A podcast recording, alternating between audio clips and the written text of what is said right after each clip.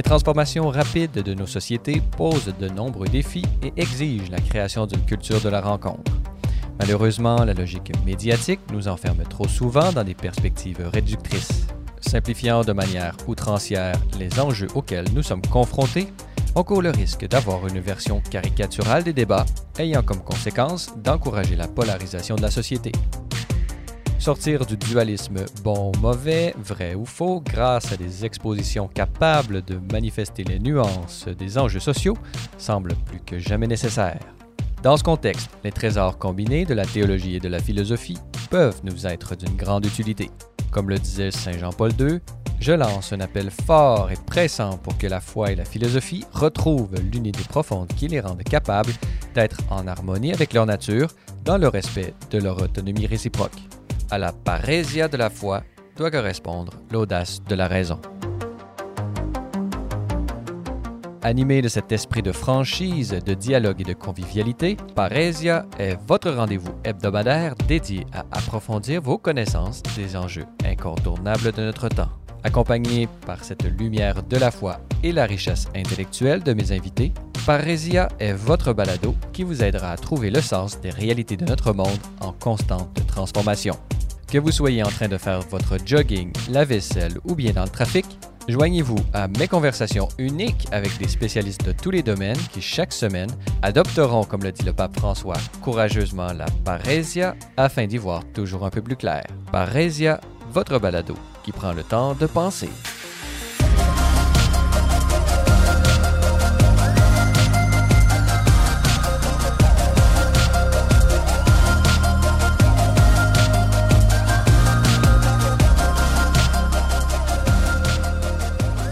L'éducation est au cœur du projet de civilisation occidentale.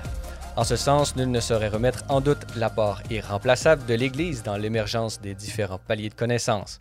Que ce soit par le travail des moines qui nous ont légué un patrimoine littéraire et même culinaire incontournable, la création du modèle universitaire, le développement des beaux-arts, de la peinture, de l'architecture, sans compter son implication essentielle au développement et au rayonnement des sciences expérimentale, on ne peut passer sous silence l'implication du catholicisme.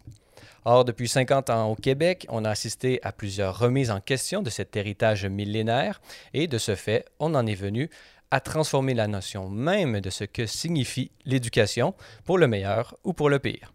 Pour en discuter de ce thème de l'éducation, j'ai la joie d'avoir avec moi le philosophe Thomas De Koninck. Bonjour. Bonjour. Thomas De Koninck, vous êtes philosophe, professeur émérite de philosophie à l'Université Laval, euh, où vous avez œuvré pendant cinquante et un ans, euh, faculté où vous avez été même le doyen pendant plusieurs années. Vous êtes également un auteur prolifique, je mentionne euh, au passage, de la dignité humaine aux presses universitaires de France, pour lequel vous avez notamment obtenu le prix Bruyère de l'Académie française, ainsi que plusieurs ouvrages euh, sur le thème dont on va parler aujourd'hui, celui de l'éducation, je souligne la nouvelle ignorance et le problème de la culture, philosophie de l'éducation pour l'avenir, la crise de l'éducation et philosophie de l'éducation, essai sur le devenir humain. Vous êtes donc un spécialiste, ou peut-être, euh, devrais-je dire, un généraliste de la question de l'éducation. Avant d'entrer dans les questions liées plutôt euh, strictement à l'actualité et à l'état actuel euh, des choses, j'aimerais d'abord commencer euh, cet entretien à un niveau plus fondamental. Qu'est-ce que c'est pour vous euh, l'éducation, Thomas De Koninck? Oh, c'est l'épanouissement de, de l'être humain. C'est la... Oui, c'est l'épanouissement, c'est, euh, c'est le devenir humain comme... Euh... le dit le sous-titre d'un de, de mes livres, l'essai sur le devenir humain. Nous devenons humains, par, au début nous sommes, nous sommes les, les animaux les plus indéterminés, hein. euh, nous ne sommes pas des spécialistes, les, les animaux sont immédiatement, des, ou à peu près immédiatement les autres, les animaux des spécialistes. euh, Il y en a qui se déplacent en volant, d'autres euh, sous, en nageant, et cetera. Il y en a qui ont des griffes, euh, il y a des, des armes différentes, et cetera. Mais chaque animal est un spécialiste au départ.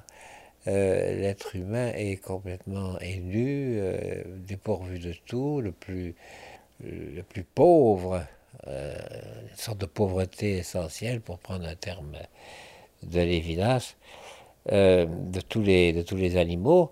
Et il faut une vingtaine d'années, finalement, une bonne vingtaine d'années, sinon davantage, pour devenir pleinement humain euh, et euh, pour que toutes les facultés, euh, les dimensions, euh, la complexité de l'être humain puisse euh, se développer. C'est prodigieux quand on réfléchit à, à, à des composantes ben, de l'affectivité, tout l'immense domaine de l'affectivité qui est capital, qui est peut-être le, le plus fondamental de tous. Euh, les émotions, les passions diverses, on pourra en reparler, euh, l'essence, euh, c'est ça l'essence, euh, les, les arts qui, qui, qui, qui, qui, nous, euh, qui développent justement euh, davantage euh, certaines facultés, euh, la musique, euh, aussi la sensibilité, et cetera. Et puis, euh, bien évidemment, au bout du compte, et, et en même temps, tout ça est simultané, c'est l'immense édifice de la vie. Euh, bien entendu, l'intelligence, euh, qui exige elle aussi toute une, toute, toute une formation, formation du jugement, euh, euh, apprendre à penser. Hein, ça s'apprend, penser. Euh, On a des dispositions naturelles pour euh, tous les divers talents euh, possibles que nous pouvons acquérir, mais euh, en fait, euh, à, à peu près tout doit être appris. Il y a des êtres qui apprennent beaucoup plus vite que d'autres, et cetera. Euh, certainement. Euh, Alan Bloom a une formule quelque part, c'est pas dans le déclin de l'Empire, de, de, de, pas l'Empire, ça c'est le film. The Closing of American Mind. The Closing of the American Mind. L'âme des armées. C'est ça, qui est un très... C'est pas dans ce livre-là, mais il fait remarquer quelque part euh, que l'éducation, c'est l'expérience, the experience of greatness, l'expérience de la grandeur. Euh, ça aussi, c'est une façon intéressante de... d'écrire euh, l'éducation. Euh, de la, la grandeur grande... à la fois intérieure et extérieure. Excellent, tout à fait, oui. Oui, c'est ça. Et surtout, bien, bien, bien entendu, euh, intérieure. Euh, par exemple, la littérature, par exemple, l'histoire, euh, dans les humanités. Là. Euh, dans la littérature, on, on vit avec des, des grandes figures, euh, par l'imagination, euh, par le cœur aussi, par euh, euh, l'intelligence. Même chose pour euh, euh, l'histoire, euh, qui, qui nous présente toutes sortes de figures, euh, très souvent peu exemplaires, la, la plupart du temps peu exemplaires, mais euh, qui, des, des grandes figures, au sens au moins du pouvoir.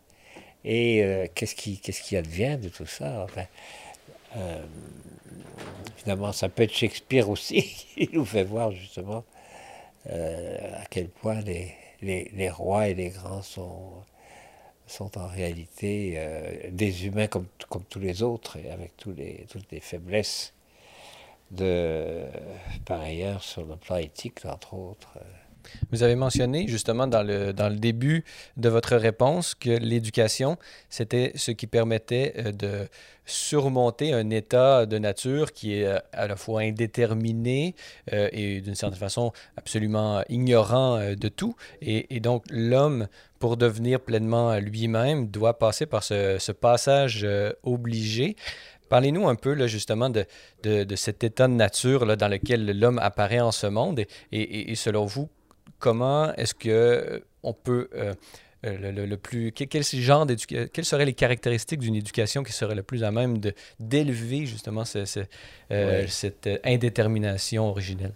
Moi, je, je, excellente question. Je, je, je pense que ce, ce, ce qu'il faut considérer d'abord, comme je l'ai euh, mentionné en passant tout à l'heure, c'est euh, l'affectivité. C'est-à-dire euh, la tendresse, euh, euh, la, la place de, de la mère ou de, de, des personnes qui remplacent la mère dans des cas où, où la mère n'est plus là, où, euh, mais essentiellement la mère et le père, bien sûr, la famille. Euh, apprendre la joie de l'amour, euh, l'amour s'apprend par l'amour qu'on reçoit. Et euh, les, euh, l'enfant, c'est absolument primordial. Donc le bébé, là, à quel point on, nous sommes dépourvus au départ, il n'y a qu'à voir un bébé pour s'en rendre compte, là. Euh, c'est visible à l'œil nu, si je peux dire. Euh, en même temps, le prodige de, de, de très très vite de l'enfant qui observe tout, qui c'est étonnant. On, on voit que tout, que l'intelligence est là déjà naissante, et cetera. Elle, elle ne fait qu'attendre qu'on euh, on lui donne l'occasion de se, se développer. Mais je pense que c'est ça, c'est d'abord l'affectivité, d'apprendre à aimer, puis d'apprendre à, à, à, se, à se sentir justifié d'exister, tout simplement. Euh, c'est ce qui, ce qui donne la joie de l'amour. Jean-Paul Sartre a une très belle une phrase, quelque part dans l'être néant, où il dit que le, le fond de, le, très bien, que le, le fond de la joie d'amour, quand il existe, c'est de se sentir justifié d'exister. Et c'est le désir de reconnaissance qui, qui joue ici. On désire être reconnu, on, commence, on, se, euh, on a besoin d'être reconnu, on a, on a besoin de développer une certaine estime de soi pour pouvoir s'épanouir. Et tout ça s'enracine euh, avant toute chose dans... Euh, dans l'amour qu'on qu reçoit, la reconnaissance qu'on reçoit quand on est enfant, et, et, et, et pas seulement petit enfant, mais en grandissant aussi. C'est la dimension, de, je dirais, la, la plus importante, et celle qui, sans doute, manque euh, le plus. Euh, je veux dire, la prise de conscience du caractère primordial de l'affectivité. Euh, les humanités, par exemple... Euh, Euh, j'en reparlerai tout à l'heure sûrement, mais euh, comme, comme la littérature, la musique peut-être avant toute chose, comme disait, euh, mais là je me trouve à citer une, une, une phrase de, de, de Verlaine, mais la musique avant toute chose, mais je crois que c'est vrai aussi pour toute l'éducation, dans la mesure où euh, elle s'adresse aux émotions, elle nous fait revivre euh, l'angoisse, la joie, et cetera Vous manifestez justement comment bon, l'être humain est un être pluridimensionnel, et selon les âges, on a affaire à, à une, une faculté plutôt qu'à une autre, à l'aider oui. une... Euh, Excellent, oui. Vous avez ma manifesté peut-être oh, justement les premiers pas euh, des enfants et tout ça. C'est d'abord euh, l'affectivité qui doit être euh, vraiment euh, au centre du processus euh, d'éducation. Tout à fait. Oui. D'une certaine façon, euh, l'éducation, euh, pour être efficace, doit euh, correspondre euh, au stade de, de développement, euh, disons, de, de l'enfant jusqu'à jusqu'à la mort, puisqu'on est toujours en train d'apprendre. Et donc, j'aimerais qu'on qu'on, peut-être qu'on qu'on voit ensemble les, ces différentes étapes. Vous avez mentionné bon, le, le bébé qu'on, qui a, d'une certaine façon, euh, toujours euh, raison, puisque vraiment, il, il, il est pure authenticité, l'enfant. Il, il exprime parfaitement ce ouais. qu'il ressent. Et donc, on doit peu à peu donner une... Euh, justement une éducation à cette, à cette affectivité-là pour à lui donner vraiment les moyens de, de s'exprimer de, de la meilleure façon pour son bien intégral. J'aimerais maintenant qu'on qu'on aille peut-être un peu plus loin euh, dans, dans le... sans aller à, encore à l'université, allons peut-être, oui. euh, euh, je ne sais pas, vers cinq ans jusqu'à la découverte de, de la raison, l'âge de raison. Euh, vous avez souvent manifesté euh, dans vos cours, puisque j'ai été un de vos étudiants, j'ai oublié de le mentionner au départ, mais c'est vraiment... Une, une chance de pouvoir vous retrouver aujourd'hui. L'émerveillement, ça fait partie ah oui. euh, des, des caractéristiques d'une ah éducation oui. qui est capable justement de susciter euh, que, vraiment, euh, disons, l'admiration devant le réel, et donc euh, vraiment une attitude de vouloir euh, apprendre davantage. Parlez-nous un peu de l'émerveillement et de son importance dans l'éducation euh, d'un jeune. Oui, tout à fait. Euh, oui, c'est tout à fait pertinent, l'émerveillement. Mais d'abord, la nature, contact avec la nature, avec la réalité. Euh, au lieu des écrans, les milliards d'écrans aujourd'hui, hein, comme dit euh, Paul Chamberlain. Vous connaissez peut-être cette euh, phrase de Paul Chamberlain que cite euh, Pierre Vadeboncoeur, des milliards d'écrans disent le refus de Dieu.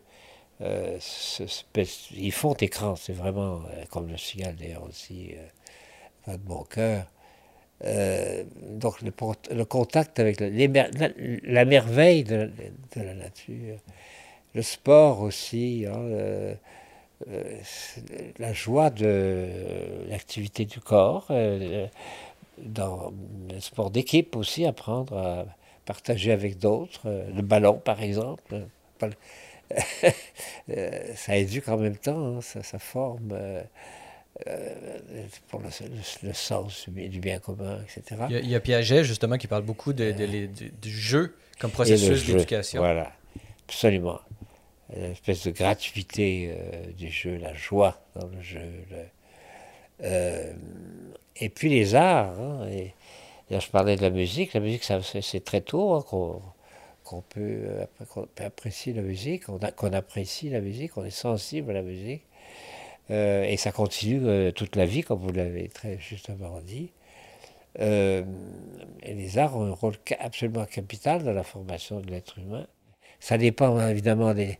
Mais la peinture, euh, euh, la littérature, la, la, la langue aussi, le développement de, de la langue par... Le, de la littérature, euh, de préférence, euh, euh, soit euh, à travers la lecture ou euh, à travers l'oreille peut-être aussi. Euh, et, et, en tout cas, les beaux-arts, les, les, ce qu'on appelait les beaux-arts, qu'on appelle peut-être encore les beaux-arts, j'espère, sont tout à fait essentiels, je crois, dans, dans l'éducation. C'est un contact avec la réalité. Ce qui, était ce qui est merveilleux, l'émerveillement, c'est vraiment, c'est la montagne, c'est la mer, c'est la splendeur de, de la nature, euh, euh, les petits poissons, et cetera. Enfin, les, gens, les enfants qui jouent, dans les, comme les, les, les, les fils ont fait quand ils étaient petits, euh, ils en ont retiré beaucoup, euh, dans des ruisseaux qui étaient ici pas loin, et puis euh, les, les oiseaux, et cetera. Enfin, euh, tout ça, c'est très formateur. Et en même temps, ça nous éveille à un certain euh, mystère de la vie, comme dit Einstein. Hein. Einstein fait remarquer que euh, ceux qui, celui qui ne peut pas, c'est pas s'émerveiller, ceux qui ne savent pas s'émerveiller devant le, devant le mystère de la vie, de, devant la splendeur du monde, euh, euh, sont des morts vivants, dit-il, sont des aveugles. Euh, Et ça, c'est très, très formateur. Mais ça, la splendeur du monde, pour, pour, pour la découvrir, il faut, il faut le contact avec la nature. C'est pas par des... On, on a des images magnifiques sur les écrans euh, de télévision, d'Internet, et cetera. Et tant mieux, et ça, ça peut aider, ça peut donner le goût aussi, bien, bien évidemment. Mais c'est le contact tactile, presque, en fait, qui est le plus euh, formateur et, et qui euh, suscitera, parce que c'est ce que fait l'émerveillement, de l'étonnement et de l'interrogation, et donc va éveiller la capacité d'interrogation chez l'être humain qui donne lieu, qui, l'étonnement, qui donne lieu à, euh, aux sciences, aux arts, à la philosophie, hein, c'est toujours ça part d'un étonnement. On veut comprendre comment, comment se fait-il que, euh, euh, pourquoi la Lune, là, et cetera. Poser les, les questions du pourquoi, l'âge du pourquoi. Oui, euh, oui c'est là, oui. oui. C'est vraiment une, une, un mot qui ne devrait jamais disparaître du vocabulaire de l'être humain, le, le pourquoi des choses. On n'a jamais fini d'approfondir cela. Parlez-nous un peu, bon, il y a justement il y a ces, il y a cet émerveillement devant le réel qui nous permet euh, à la fois, c'est une réponse, euh, ça fait référence à l'affectivité, c'est une réponse affective que l'être euh, euh, euh, ressent à la, devant justement la grandeur à la fois intérieure et extérieure. Et donc, mettre les enfants devant la nature et sa grandeur le plus tôt possible, c'est vraiment quelque chose d'absolument nécessaire. Euh, par contre, il y a une autre... Euh, Il y, a, il y a une vision aussi, bon, il faut envoyer les enfants à l'école, il faut ouais, qu'ils oui, apprennent à lire, à écrire. Aujourd'hui, on a, bon, je ne sais pas si, ça fait longtemps que je ne suis pas allé dans une école primaire, j'ai malheureusement pas l'occasion de, d'avoir ça dans mon quotidien, mais on sait qu'il y a une certaine, euh, disons, un mépris ou un certain dédain euh, pour ce qu'on appelle la connaissance euh, du par cœur. Pour, par contre, ah, ouais. euh, on dit, bon, euh, traiter, les, euh, demander le cours magistral et donner des cours de par cœur, c'est pas nécessairement la, la, la, la meilleure chose, puisque justement, on doit plutôt développer la, la, l'innovation, on doit développer euh, la créativité chez l'enfant chez, ou chez les adolescents. Euh, et nous, on, on, on, avec nos cours, avec notre matière à ingérer, on les traite d'une certaine façon comme des robots et on ne respecte pas leur originalité, leur authenticité. Par contre, moi, devant ça, je me dis, attention, c'est vrai qu'il faut développer une, une, un esprit créatif, d'imagination et tout ça, mais en même temps, pour pouvoir écrire, pour pouvoir lire, il faut apprendre son alphabet par cœur. Donc, il y a, il y a comme un, un fond de par cœur qui est, d'une certaine façon, nécessaire. Quelle est votre vision, là, du le pour ou le contre, ou le plus ou le moins, qui se trouve justement dans, cette, dans, cette, dans ce débat là, entre le par cœur ou, ou vraiment le, l'intuition fondamentale du jeune? Euh, c'est-à-dire, moi, je, il y a plusieurs choses à dire. S'agissant de, du, du par cœur, le... il y a plusieurs choses aussi, déjà là, je veux dire que c'est, euh, c'est d'abord c'est la mémoire, ça, ça, ça permet de cultiver la mémoire. Dieu sait que de nos jours, nous sommes sensibles à la maladie d'Alzheimer, à tous les drames que, qui gravitent autour de ça, puis avec l'aide médicale à mourir et tout le reste. Euh, la mémoire, c'est comme un muscle, hein, c'est... c'est, c'est Qui, qui, qui, il faut l'exercer pour euh, qu'il se développe, et la mémoire c'est la même chose. Alors, ça c'est une chose. Alors, deuxièmement, euh, les choses qu'on a apprises par cœur, si on a appris des choses intelligentes par cœur, pas des niaiseries, là, mais euh, des poèmes de Shakespeare ou des, des poèmes de, de, de, de grands poèmes, en fait, quelle que soit la langue, euh, de grandes œuvres en tout cas, euh, des, ben, ça vous habite toute votre vie, ça continue, ça continue à, à vivre en, en, en vous. Euh, Jacqueline de Romilly a un livre magnifique qui, qui s'appelle euh, « Le trésor des savoirs oubliés euh, ». Il y a toutes sortes de savoirs qu'on oublie, euh, plus ou moins, mais il reste, euh, et c'est un trésor, il reste euh, les élans affectifs, d'ailleurs, qui, qui ont...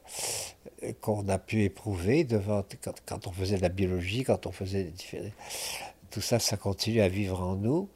Et, euh, et il y a certains savoirs oubliés qu'on, qu'on peut retrouver par, par ce que les anciens appelaient l'anamnésis, la, la, la réminiscence, euh, qui, qui, qui, qui est la capacité, de, la force de rappel, comme dit euh, Bergson à notre époque. Euh, par un effort, on peut retrouver, redescendre en soi et retrouver, euh, entrer dans ce que Saint-Augustin appelle au, dans, dans les Confessions, livre dix et onze, absolument magnifique, euh, les palais de la mémoire. Hein, alors au fond, c'est, cette mémoire, il faut la, la, la meubler le plus possible, et pour la créativité, ça peut aider beaucoup, euh, c'est, s'agissant de créativité, et ça n'a rien... Il n'y a pas, il y a, il y a pas de raison d'encourager en même temps la créativité, mais je veux dire, l'un ne remplace pas l'autre. La mémoire, c'est absolument capital. Et l'histoire est absolument capitale. Pourquoi? Mais, je crois que c'est Santayana qui a dit quelque chose comme euh, euh, qui ignore l'histoire euh, et condamné à la répéter. Euh, condamné à répéter des histoires, l'histoire, euh, voire l'histoire de la décadence romaine, dont parle Tacite, par exemple, c'est une leçon. Par exemple, cette phrase de Tacite, j'aime bien citer, euh, s'agissant de, justement, à l'époque, justement, de la décadence euh, romaine, euh, « Corruptissima republica plurime leges » ou « leges ». Plus l'État est corrompu, plus les lois se multiplient. C'est bien notre époque en ce moment, on fait des lois, on fait des lois, on fait des lois. Sont-elles justes? Je ne vais pas entrer là-dedans maintenant, mais il y en a que, à mon avis, qui sont tout à fait injustes. Euh, mais c'est comme si on voulait remplacer la conscience. Hein. Et puis même, on, on est rendu à, à condamner même l'objection de conscience. C'est, c'est, c'est, c'est, si on se rend jusque-là, c'est, c'est de la barbarie. Il faut respecter la conscience morale de chacun. Il y a, il y a peut-être un, un, un lien à faire aussi avec la perte de la, du, du, de, du sentiment et de, de, de religieux qui fait en sorte que bon, l'Église n'est plus là et donc il y a un vide et le, on dirait que le Parlement parfois cherche, ouais. euh, agit un peu comme un, un curé dans sa chair. Il cherche, ouais, hein? il, il, il fait de la prédication. C'est bon ce que vous dites, c'est bon ce que vous dites, par, comme par défaut dans le vide. Hein? Ah oui, tout à fait, oui. oui. Ouais. Et justement, quand on connaît l'histoire... S'agissant justement de religion, il faut relire le, le livre tout récent là, de, du grand historien anglais euh, Tom Holland, H O deux L A N D, euh, d'Obenion, euh, qui porte sur le, le, le Western Mind. Et il montre, euh, il, il démontre tout ce que nous devons, à la, tout ce que la civilisation... athée, agnostique, tout ce que vous voulez, doit au christianisme, tout, toutes les valeurs que le christianisme a introduit dans le monde, sans que les gens en soient toujours conscients. Ben, l'égalité, euh, et cetera, et cetera, les, enfin, de, de tous les humains, euh, la dignité humaine et le reste, il euh, y a tellement de choses à dire là.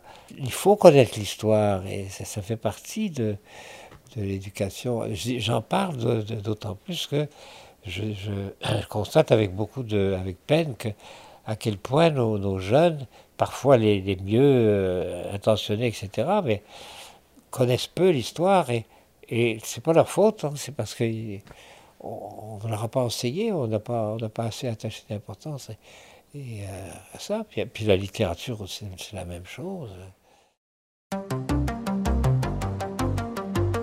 Chers auditeurs de Parrhèsia, notez que pour en apprendre davantage sur Celles et Lumières Média, avoir accès à l'ensemble de nos émissions et documentaires télé, consulter notre grille horaire ou lire nos différents blogs, rendez-vous sur notre site internet au w w w point celles et lumières t v point org. Vous pouvez également nous suivre sur Facebook, Twitter et Instagram.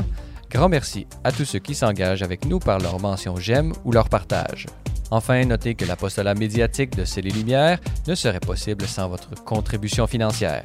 Pour faire un don, visitez notre site web au w w w point celles et lumières t v point org où vous y trouverez toutes les informations sur nos différents programmes de soutien financier. Nous émettons des reçus pour fin d'impôt. Merci à l'avance pour votre générosité. Au début de notre conversation, on a fait appel à, à disons, une certaine vision de, de la nature humaine. Nous naissons absolument ignorants, c'est un état naturel et donc c'est une bonne chose puisque cette indétermination nous permet de... de, de, de de mordre dans la liberté, de, de, de vivre ça. Pleinement notre vie euh, qui, et de faire nos choix euh, selon nos talents qu'on a reçus.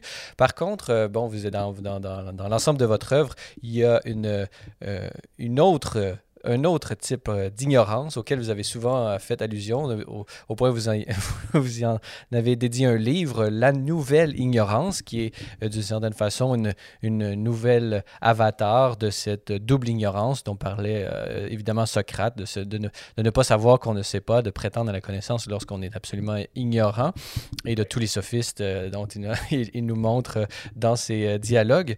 Euh, dans, un de, dans ce livre de La nouvelle ignorance, euh, j'aimerais bon, d'abord que vous nous la présentiez, mais également vous montrer comment cette, cette absence de, de savoir et de connaissance, cette ignorance, mène toujours et inéluctablement à la violence. Alors parlez-nous un peu de cette nouvelle ignorance et de comment mène-t-elle inéluctablement à la violence, Thomas De Koninck. Oui, c'est-à-dire que c'est comme, il y a comme une sorte de...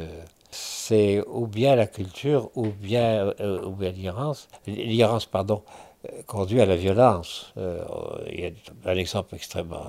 Un exemple simple, c'est les, les, les gens peu capables de s'exprimer, par exemple, dans un ménage ou dans une euh, société quelle qu'elle soit, euh, comme ils ne peuvent plus parler, ils ne peuvent plus converser parce qu'ils n'ont pas les mots pour. Euh, et, et le seul recours euh, pour... Euh, l'emporter dans un débat, c'est la violence.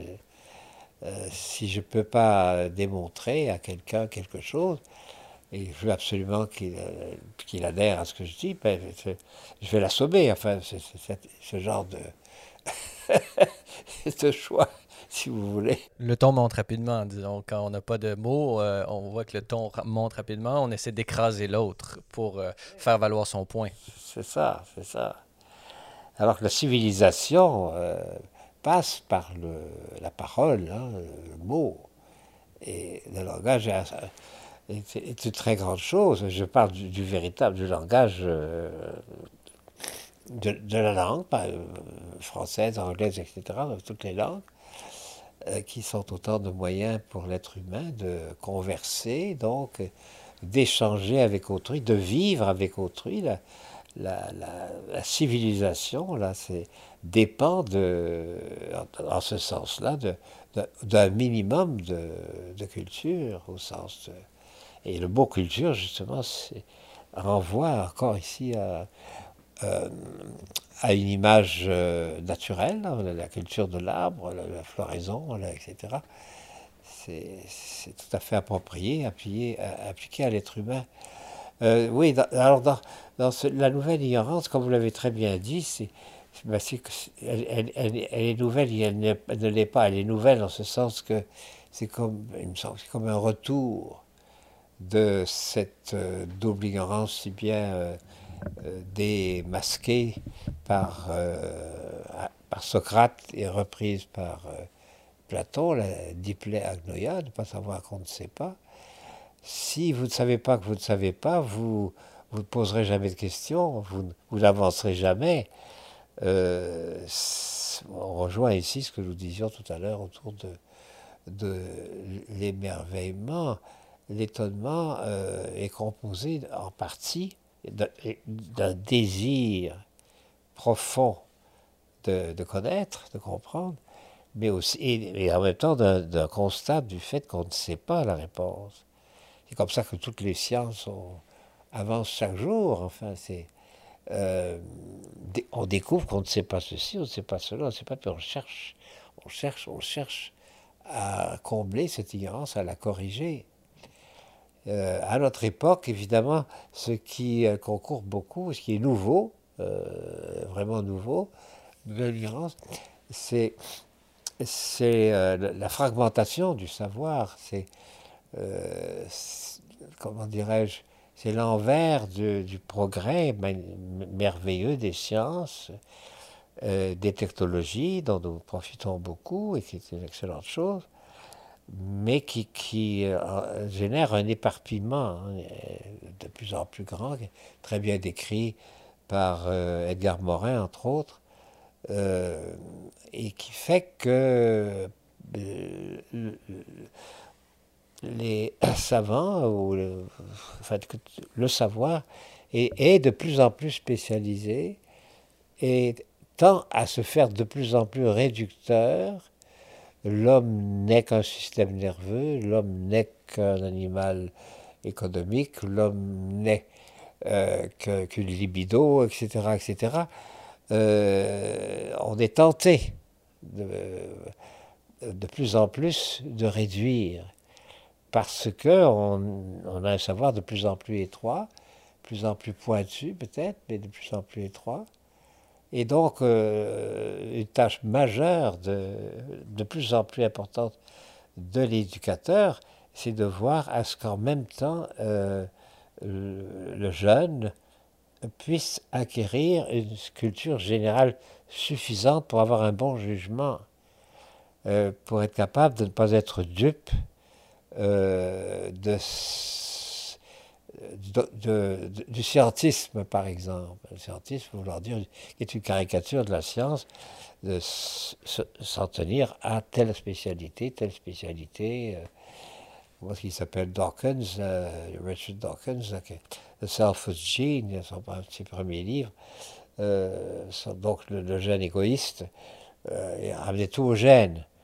Bon, euh, du point de vue de, de, de, de sa spécialité formée, il a le droit de faire ça, mais quand il dit « l'homme n'est que », finalement, euh, tout, tout s'explique par les gènes, mais non. Et donc, Dawkins lui-même, s'il avait connu davantage la philosophie et justement les, les, les, les différentes réfutations qui existent contre le scientisme je, au dix-neuvième siècle, par exemple, il n'aurait pas tombé dans ce piège ah, vraiment oui. de la réduction vraiment à son objet de recherche, ré, réduire le réel à son, à son prisme scientifique, d'une certaine façon, et dans, dans son domaine scientifique, puisque le, le biologiste dirait, oui, l'homme n'est que, n'est que gène peut-être, et le physicien, non, l'être humain n'est qu'atome mis ensemble, et cetera, et cetera. Donc, garder cette vision globale, euh, c'est vraiment euh, un défi particulier à notre époque. Oui. Et c'est là que la philosophie euh, euh, elle doit intervenir. C'est-à-dire que, parce que la philosophie a toujours eu pour euh, sujet, comme, euh, comme but, le tout, comme disait Pythagore, dans, selon les Cicéron dans les Tusculanes. Ça fait, en même temps, il faut, il y a, il y a de l'humour là-dedans. On, on a demandé à Pythagore quelle était sa spécialité. Ben, il dit tout. Everything.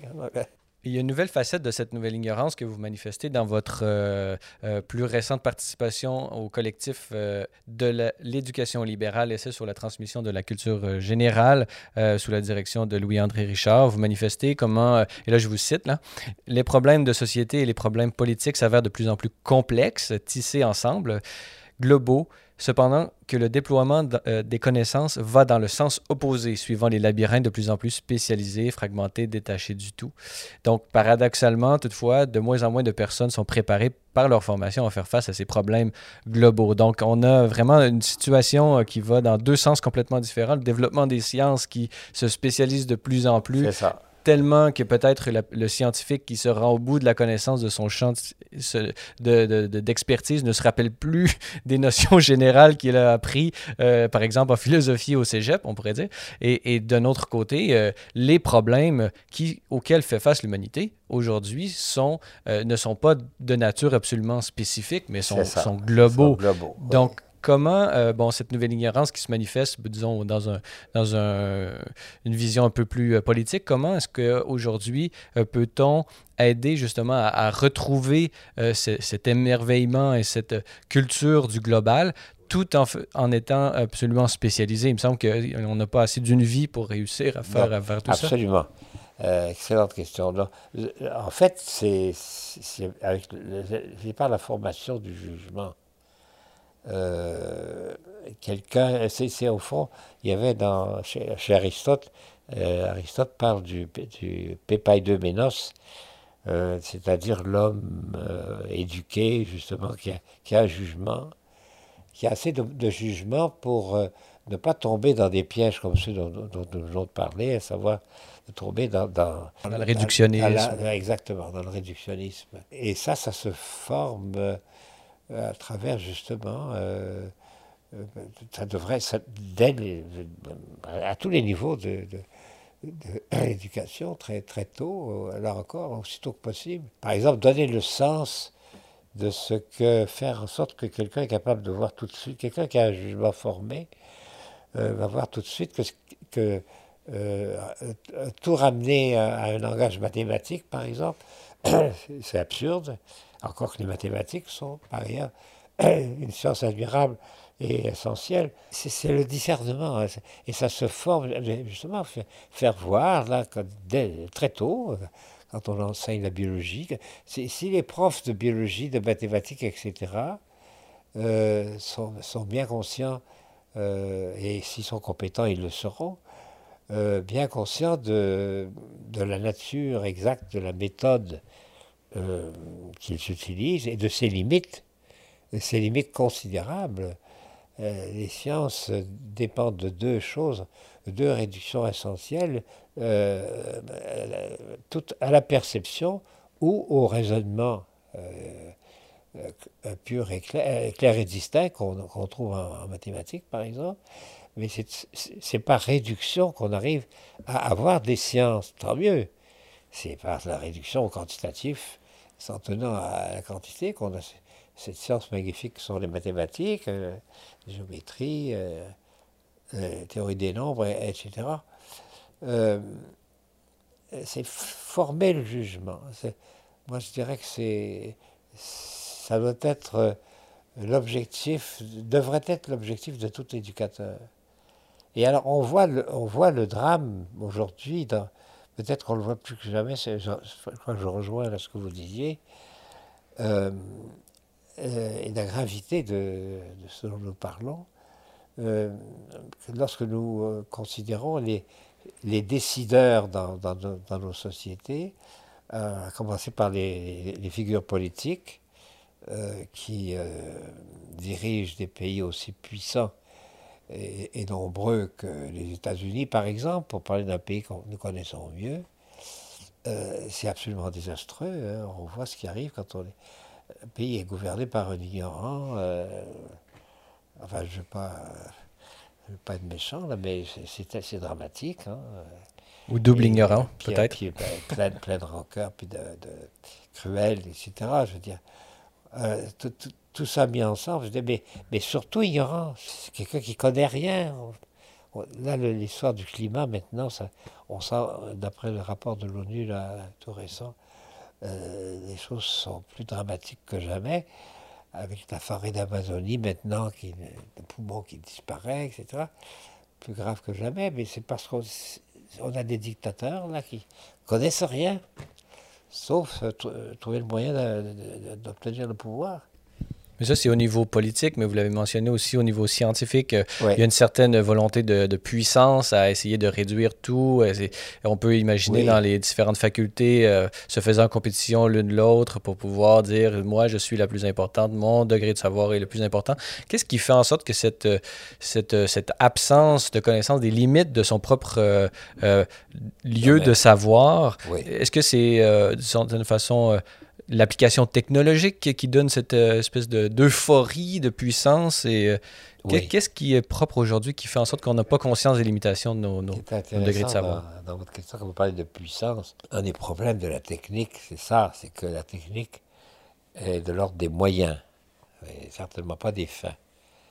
Euh, mais elle, elle, elle, elle donne, parce que c'est un domaine où euh, l'être humain domine. C'est une création de l'être humain, euh, et, et, et qui donne une puissance euh, considérable, de plus en plus considérable, une, une puissance euh, au sens euh, de la violence, mais plutôt, hein, les armes de mort euh, de plus en plus euh, sophistiquées, euh, euh, la course aux armes, euh, même nucléaires, et cetera, c'est une folie. Avec des budgets absolument faramineux, alors que les gens, il y, a des, il y en a tellement qui meurent de faim, le reste, euh, d'êtres humains. Euh, c'est tellement, tout ça est, est, est tellement déséquilibré, euh, alors que on, on a les moyens de nourrir tout le monde, on a les moyens de mettre beaucoup plus l'accent sur, sur la diplomatie, sur la vraie diplomatie, la conversation humaine, le tact dans les rapports entre les nations, et cetera. Ça, mais ça prend une éducation pour faire ça, une bonne éducation, euh, plutôt que se déclarer la guerre tout le temps. La guerre, à notre époque, c'est, c'est, c'est, Paul six avait déjà dit ça aux Nations Unies en, dans les années soixante, un magnifique discours, jamais plus la guerre, jamais plus la guerre. Avec les armes qu'on a maintenant... Euh, ces femmes et les enfants qui, surtout, sont victimes, hein, avec les bombes atroces. Là, puis, euh, tout ça est tout à fait complètement insensé. L'éducation doit avoir, entre autres aussi, et avant toute chose, mais c'est à travers tout ce que nous avons dit, le souci de l'éthique, euh, du bien et du mal. Hein. Et euh, je crois que c'est Iris Murdoch qui avait dit que Euh, que, que, que le sujet de la littérature, c'est le bien et le mal. C'est assez, c'est assez vrai, c'est-à-dire c'est le bien et mal euh, euh, vécu, hein, euh, qu'on a sous les yeux dans une tragédie de Sophocle ou de Shakespeare, ou un grand roman de Dostoïevski, et cetera. Ça devrait être euh, l'autre souci absolument majeur de, de tout éducateur, la dimension éthique. Mais cette, cette globalité des, des défis qui s'annoncent devant nous et qui sont même, même présents, là, plus que présents dans nos sociétés, peut-être que ça peut être une, une porte d'entrée pour donner une nouvelle légitimité à la culture générale. Pourtant, oui. Quand on regarde, on, on, la culture générale devient de plus en plus marginale. Comment est-ce qu'on peut euh, retrouver un peu cette, cette centralité de l'importance de la culture générale dans nos sociétés, particulièrement au, au Québec? Ça devrait se faire par l'éducation encore, c'est ça. On n'en sort pas. Il faut qu'on ait assez d'éducateurs qui, qui soient sensibles et de responsables de l'éducation dans les ministères, et cetera. Enfin, de, de ceux en tout cas qui, qui influencent euh, le, le monde de l'éducation générale. Euh, il faut que eux, ces personnes-là, soient euh, conscientisées, le, le mot n'est pas élégant du tout, là, mais puissent pre prendre conscience de, de, ce que, de l'urgence, je pourrais dire, l'urgence des humanités, parce que euh, les sciences, c'est merveilleux, moi, je, je, faut les sciences, c'est évident. Euh, mais chacun, chacune devrait, comment dirais-je, développer une science ou l'autre. Mais le scientifique est davantage un être humain d'abord. Et donc, ça, il, faut, ça, il faut réussir à développer l'ensemble des facultés. Absolument, qui concerne le bien commun à la société, politique, d'une certaine manière d'abord, parce que la politique concerne tout, toute la société. Mais si le politique est vraiment euh, celui qui peut prendre des décisions en faveur d'une éducation qui met au centre ouais. la culture générale et qu'il ne le fait pas, c'est qu'évidemment, il ne prend pas en conscience de cette urgence que vous venez de mentionner, oui. Qu'est-ce qui pourrait lui montrer le, le lien de cause à effet entre euh, justement ce que vous parliez dans votre livre de, euh, de l'alternative, logos, violence? On ne voit pas que ne manque de culture générale chez, euh, chez les individus amène nécessairement à la violence. Comment est-ce qu'on peut attirer les gens à cette prise de conscience, culture générale égale civilité, égale nuance, égale développement, euh, en harmonie avec la nature, entre les hommes et tout ça? Comment est-ce qu'on peut euh, vraiment manifester cette urgence-là? Ben, il faudrait les hommes de figure politique qui soient éduqués. C'est aussi, c'est terrible à, à de le dire comme ça. Euh, aux États-Unis, il y a eu Obama qui était quand même un homme... Euh, éduqué, puis qui a quand même fait beaucoup pour, euh, pour la paix, pour le, aussi pour le, le climat et toutes ces choses-là, pour euh, l'égalité, pour la santé, pour les pauvres, la santé, et cetera. Euh, qui avait donc un souci du, du bien commun. Et son successeur s'est employé à détruire systématiquement. Il faudrait euh, peut-être une prise de conscience du, de la grandeur du politique. Euh, De, vraiment de, du bien commun, et que les personnes qui euh, choisissent de se présenter là pour, euh, pour, pour, le, pour, pour, pour le pouvoir, mais euh, soient des personnes qui aient un idéal, euh, qui soient euh, instruites, quoi, tout simplement. Hein. Mais pas instruites au sens de l'érudition. Euh, mais instruite au sens de, de jugement, un bon jugement. L'excellence du jugement, on et, doit et travailler. Et puis un souci du bien. Dans, dans ce même livre, là, c'est pas vous que j'aimerais citer, mais j'aimerais attirer votre attention puisque, d'une certaine façon, euh, je regarde la, la, la société, je regarde, le, disons, le climat culturel à l'heure actuelle, et, et, et je vois, euh, d'une certaine façon, les armes sont un peu inégales. Quand je regarde euh, bon, la culture populaire, quand je regarde euh, les mass-médias, le divertissement, les millions de dollars qui sont dépensés pour faire un film de super-héros, par exemple, sans nier qu'il peut y avoir une certaine valeur euh, transmise dans ces films, mais je vois une certaine force.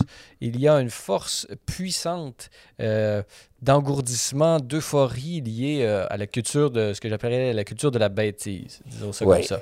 Il vrai. y a une force. Et, et je me dis, devant cette, cette force et cette industrie euh, vraiment euh, extrêmement immense, euh, lui opposer la force elle-même de l'intériorité, des livres, de la lecture, il me semble que le, semble, le combat semble Après, à, disons, David à et Goliath, humaine, oui. absolument perdu. C'est David et Goliath. Oui. Tandis que, et ce qui m'a trouvé dans ce, dans ce livre auquel vous avez participé, il y a justement le philosophe Louis-André Richard qui dit, ce, en, en, par rapport à ça, il dit « Cela semble irréaliste, pourtant, il dit, il dit la générosité euh, et la nature réclamant ses droits, la magie opère à chaque fois. » Donc, d'une certaine façon, est-ce que... J'aimerais simplement savoir euh, qu'est-ce que vous pensez de, de, des réflexions que, que je vous partage en, en ce moment.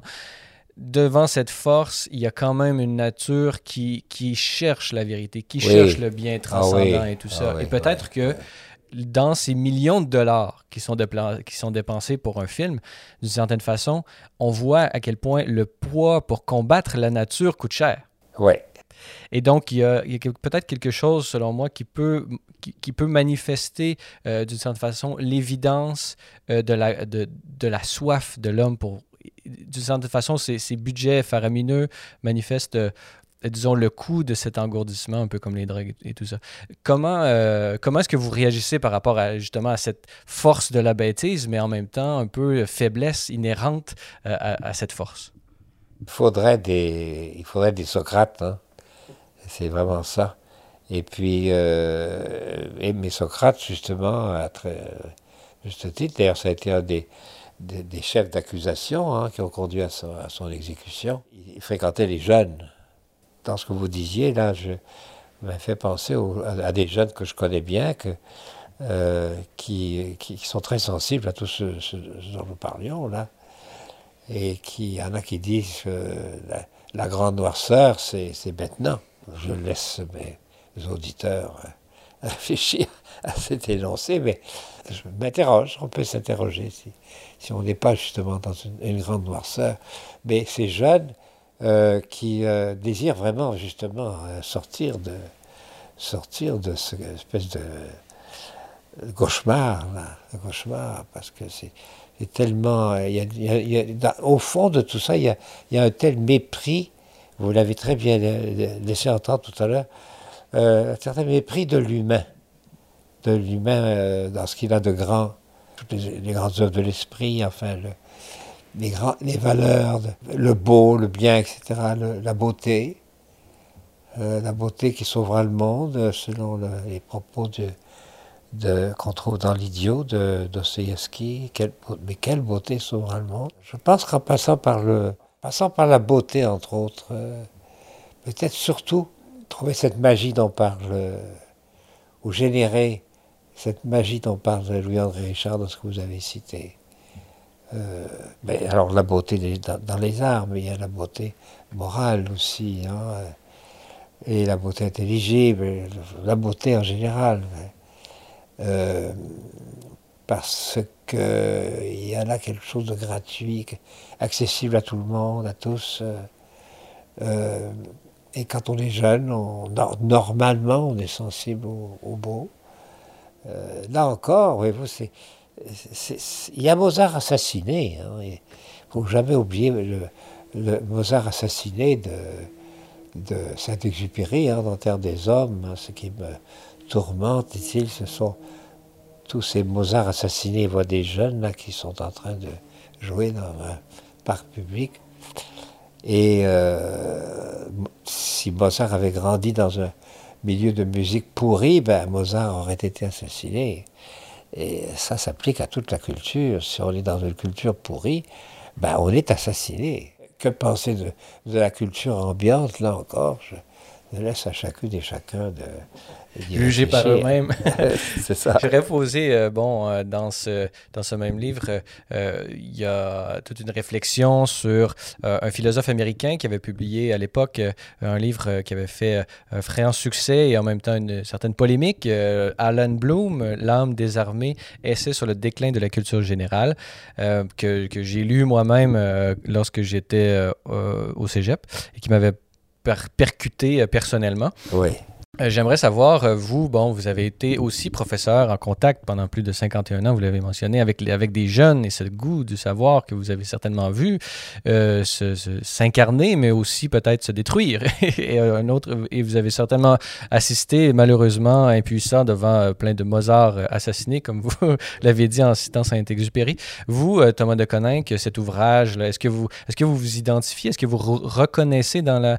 Dans la Dans, dans, le, dans le constat euh, d'Alan Bloom, et peut-être qu'est-ce que vous pensez, est-ce que cet ouvrage est encore pertinent aujourd'hui? Oui, euh, ah, bah, oui, oui, je suis d'accord en, en, en très bonne part avec ce, The Closing of the American Mind. Donc, c'est, littéralement, c'est la fermeture de, de, de l'esprit américain. Je ne suis pas, je ne suis pas, je, je reste malgré tout ce qu'on vient de dire, je ne suis pas pessimiste. Euh, à, à, probablement à cause de, de fréquentation encore de, d'étudiants, de jeunes. Parce qu'il y, y, y avait quelque chose de pessimiste chez Alan Bloom que je ne partage pas, mais euh, sa dénonciation, quand même, ses dénonciations sont tout à fait euh, fondées et justes. Et un certain nombre des choses qu'on, qu'on a dites, là, il se trouve à les dire lui, lui aussi, euh, dans son langage à lui, là. Euh, Et euh, non, non, c'est, c'est, il faut tirer des leçons de, de cet ouvrage, euh, absolument. Mais...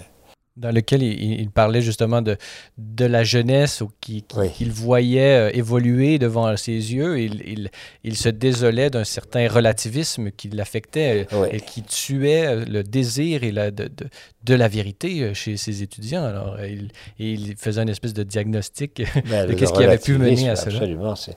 C'est le nihilisme, Nietzsche l'a dit avec justesse, euh, pour une fois, il a, euh, en disant euh, ben, le nihilisme, qu'est-ce que le nihilisme, c'est, euh, enfin ça revient à, c'est, c'est quand les valeurs les plus élevées euh, s'effondrent, enfin c'est, je, c'est pas une citation littérale, mais ça revient à ça, euh, et tout est mis sur le même pied, donc tout est relatif dans ce sens-là. Mais le relativisme, c'est la paresse, hein, c'est aussi euh, la paresse, et puis la bêtise. Euh... C'est l'orgueil, c'est l'incapacité à reconnaître la grandeur euh, du monde. Oui, puis c'est, c'est niais, je veux dire, dans le sens, euh, toi t'as ton opinion, puis moi j'ai la mienne, quelle découverte, enfin, je dirais. Euh, c'est précisément, et c'est là que la science est, est merveilleuse, Euh, parce qu'elle euh, effectue justement une parrhésia à la science, hein, je veux dire, euh, elle établit des certaines vérités, il y a un franc-parler, non, non, ça n'est pas... Euh, s'agissant des, des changements climatiques, il faut... C'est, c'est, euh, il y a quinze mille scientifiques qui signent telle pétition, puis telle, et cetera. Il y a une autorité, là, c'est pas parce que ce sont... Qui, qui est celle des faits de, qui sont découverts, des statistiques, des chiffres, et cetera. Euh, il y a une vérité, là. Et c'est pas relatif, ça. Et puis on le voit, on voit les effets, et cetera. Mais vous voyez, peut-être, justement, vous parlez des quinze mille scientifiques et peut-être de, de, de la fermeture de certains esprits à ce constat. C'est ça. Peut-être que ça manifeste, justement, un peu ces, ces théories négationnistes là, de, du changement climatique, les climato-sceptiques qu'on, a, qu'on appelle. Oui. Peut-être que, que leur existence même, c'est-à-dire c'est des gens bon, qui sont nés en Occident, qui, ont eu une, qui sont passés à travers le système d'éducation, souvent sont peut-être allés à l'université et qui se remettent en doute cela. Peut-être, n'est-ce pas, une, une espèce de, de, de manifestation, un signe de l'échec de, de, de l'université, d'une certaine façon, puis de notre société. Quand on est obligé de faire des manifestations pour dire aux gens la science exprime ce, que, ce ben, qui c'est est, ça. Oui. c'est qu'on a c'est oui. ce constat d'échec. Oui, ce sont les jeunes. Évidemment, ils sont concernés, c'est, c'est, euh, eux-mêmes, euh, par, par, par tout ça, mais au moins, ceux qui manifestent, ils en sont conscients, et... C'est déjà, c'est déjà euh, beaucoup, parce qu'ils pourraient ne pas l'être. Il y en a quelques-uns qui ne le sont pas encore, mais en général, euh, les jeunes nous rappellent des choses essentielles. Là. Euh, c'est, c'est une parrhésia aussi, une forme de franc-parler. C'est du franc-parler, c'est, c'est dire la vérité. Euh, on est aussi dans le monde de, de la novlangue dont parle... George Orwell dans euh, dix-neuf cent quatre-vingt-quatre, hein, euh, Newspeak, euh, où les mots, euh, on appelle, euh, ben, par exemple, l'oxymore, aide médicale à mourir, euh, vous avez deux choses contradictoires en même temps. L'aide médicale, c'est pour vivre, c'est la santé. Euh, un médecin qui a, a, aurait pour profession de faire, de faire mourir, c'est pas un médecin, c'est autre chose. Attends, un bourreau. C'est un bourreau, absolument. C'est quelqu'un qui exécute, euh, au, au sens d'exécuter de, de, du bourreau, euh, au sens euh, de la hache ou de la guillotine ou ce que vous voulez. Euh, ce sont des armes qui sont euh, affreuses, là, mais là, comparées à une petite pilule, là, euh, létale, mais qui, qui a l'air douce, et cetera. Mais le résultat, c'est la mort. Le... On revient au logos violence. On choisit la oui, violence plutôt que l'émerveillement. Oui, et... oui, absolument. Comme dit euh, Orwell dans mille neuf cent quatre-vingt-quatre, enfin, la guerre, c'est la paix, et cetera. Je veux dire, les, les mots n'ont plus de... Euh, n'ont plus de sens, on leur donne un nouveau sens. Et euh, vous avez son personnage à qui euh, qu'on torture euh, jusqu'à ce qu'il accepte de concéder que deux et deux font cinq. Si deux et deux font cinq, tout s'écroule, il n'y a pas de vérité. Et comme dit Orwell, euh, s'il n'y a pas de vérité, il n'y a pas de liberté. C'est le fondement de la liberté. Euh, La, la, la vérité dans nos choix, et cetera. Qu'est-ce qui est vraiment juste? Qu'est-ce qui est vraiment juste? euh, C'est la vérité du, dont est responsable le juge ou celui ou celle qui euh, préside à la, à la formulation de, de lois, euh, enfin à l'imposition de lois qui peuvent être injustes, euh, qui le sont. Et moi, je pourrais, on pourrait en citer euh, dans nos sociétés. On ne fait pas exception à l'histoire de l'humanité à ce niveau-là non plus. Si vous aviez l'occasion de, de, de vous exprimer euh, aux évêques, aux prêtres, à n'importe qui dans, dans, dans l'Église, comment est-ce qu'on peut aujourd'hui, en deux mille dix-neuf, euh, comment l'Église peut-elle renouer avec cette riche tradition qui a peut-être été mise de côté là, depuis, euh, disons, l'abandon, ou peut-être l'abandon, c'est peut-être un peu trop fort, mais euh, disons, le, le, le, le laisser euh, aller euh, de, du système de l'éducation catholique. Comment est-ce qu'aujourd'hui l'Église peut s'engager euh, au, au, vraiment au nom de sa foi pour le développement humain intégral au niveau des connaissances et de la culture générale? Je, je le dis avec un, un, un point d'humour en même temps, mais j'assisterai auprès des, des autorités si, si, de l'Église, si nécessaire, euh, sur l'importance de la philosophie, encore, et, qui est très bien dans le rapport parent. Il y a des choses dans le rapport parent qui sont... Euh, regrettable. Moi, j'étais avec le Monseigneur à l'époque, j'ai vu ça de près, Monseigneur Parent, euh, l'abandon du grec et du latin, l'abandon de l'éducation religieuse à toute fin pratique, et cetera. Parce qu'il y avait des membres de la commission Parent qui étaient très opposés à ça. Monseigneur Parent avait trouvé ça très difficile, mais au moins ils ont gardé la philosophie.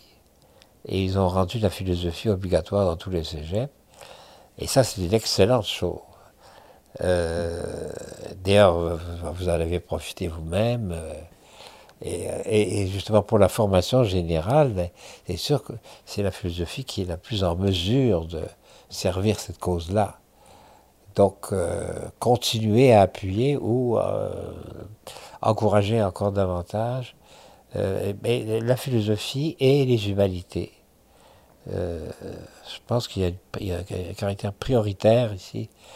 De, des humanités, qui, tout ce qui concerne l'humain, comme le dit bien le terme. Donc, tout ce qu'on a dit tout à l'heure sur les, sur les arts, sur la, la littérature, euh, encore une fois la philosophie, euh, et cetera. Et euh, le souci justement d'une bonne formation du, du jugement. Euh, S'agissant de, de futurs prêtres aussi, et cetera. Le jugement, c'est absolument capital, hein, c'est... pour pouvoir bien gérer, euh, pour pouvoir être vraiment responsable. Hein. Une composante essentielle, c'est un, bon, un bon jugement. Pour bien préparer à, à la théologie également. Ah, tout à fait, tout à fait. Et euh, c'est sûr que là, même la théologie aussi, c'est euh, pour, pour, pour les ecclésiastiques, à tout le moins, pour les futurs euh, c'est essentiel, je crois. Euh, mais encore là, euh, il faut que ce soit bien enseigné. Hein. Ça part de sortes de lieux communs, quand je le dis comme ça. Euh, mais je veux dire, il y a tellement de choses merveilleuses hein, en théologie, quand on lit euh, les pères de l'Église, Saint-Augustin, Saint-Jean-Chrysostome, des figures comme ça, c'est absolument fabuleux comme, euh, comme lecture et comme formation pour, pour l'esprit. C'est concret, c'est très direct, alors que certains enseignements de la théologie, j'imagine, parce que j'ai pas été, euh, j'ai pas été en théologie moi-même, j'ai lu beaucoup de théologie, mais j'ai pas fait. J'imagine que ça peut être très scolaire parfois, et cetera. Comme la philo également. Et ça, c'est regrettable. Il ne faut pas se perdre dans des abstractions. Non. De concret mal placé. Oui, c'est ce qu'on fait. Oui, tout à fait. C'est bien. Oui. Très bien, Thomas, choses, Thomas oui. De Koninck. Bon, je rappelle que vous êtes professeur euh, émérite de philosophie à l'Université Laval, auteur de nombreux ouvrages et euh, également professeur pendant plus de cinquante et un ans. Et euh, vraiment, c'est une. Moi-même, j'ai pu bénéficier de votre. Euh, de votre, euh, de votre enseignement dans de nombreux cours euh, à l'époque quand j'étudiais la philosophie. Euh, alors, euh, ben, ouais, en, en mon nom et en celui de tous les, euh, les étudiants qui ont pu suivre vos cours, là, merci beaucoup et euh, vraiment, ce fut un plaisir d'être avec vous euh, aujourd'hui. Merci beaucoup à vous. Merci. Voilà, c'est tout pour notre balado de cette semaine. N'hésitez pas à communiquer avec moi via Facebook ou Twitter si vous avez des questions ou commentaires concernant les thèmes abordés ou mes invités. C'est toujours un plaisir de vous lire ou d'entendre vos réactions. Le thème de la semaine prochaine portera sur les idées chrétiennes devenues folles et mon invité sera Mathieu Bock-Côté.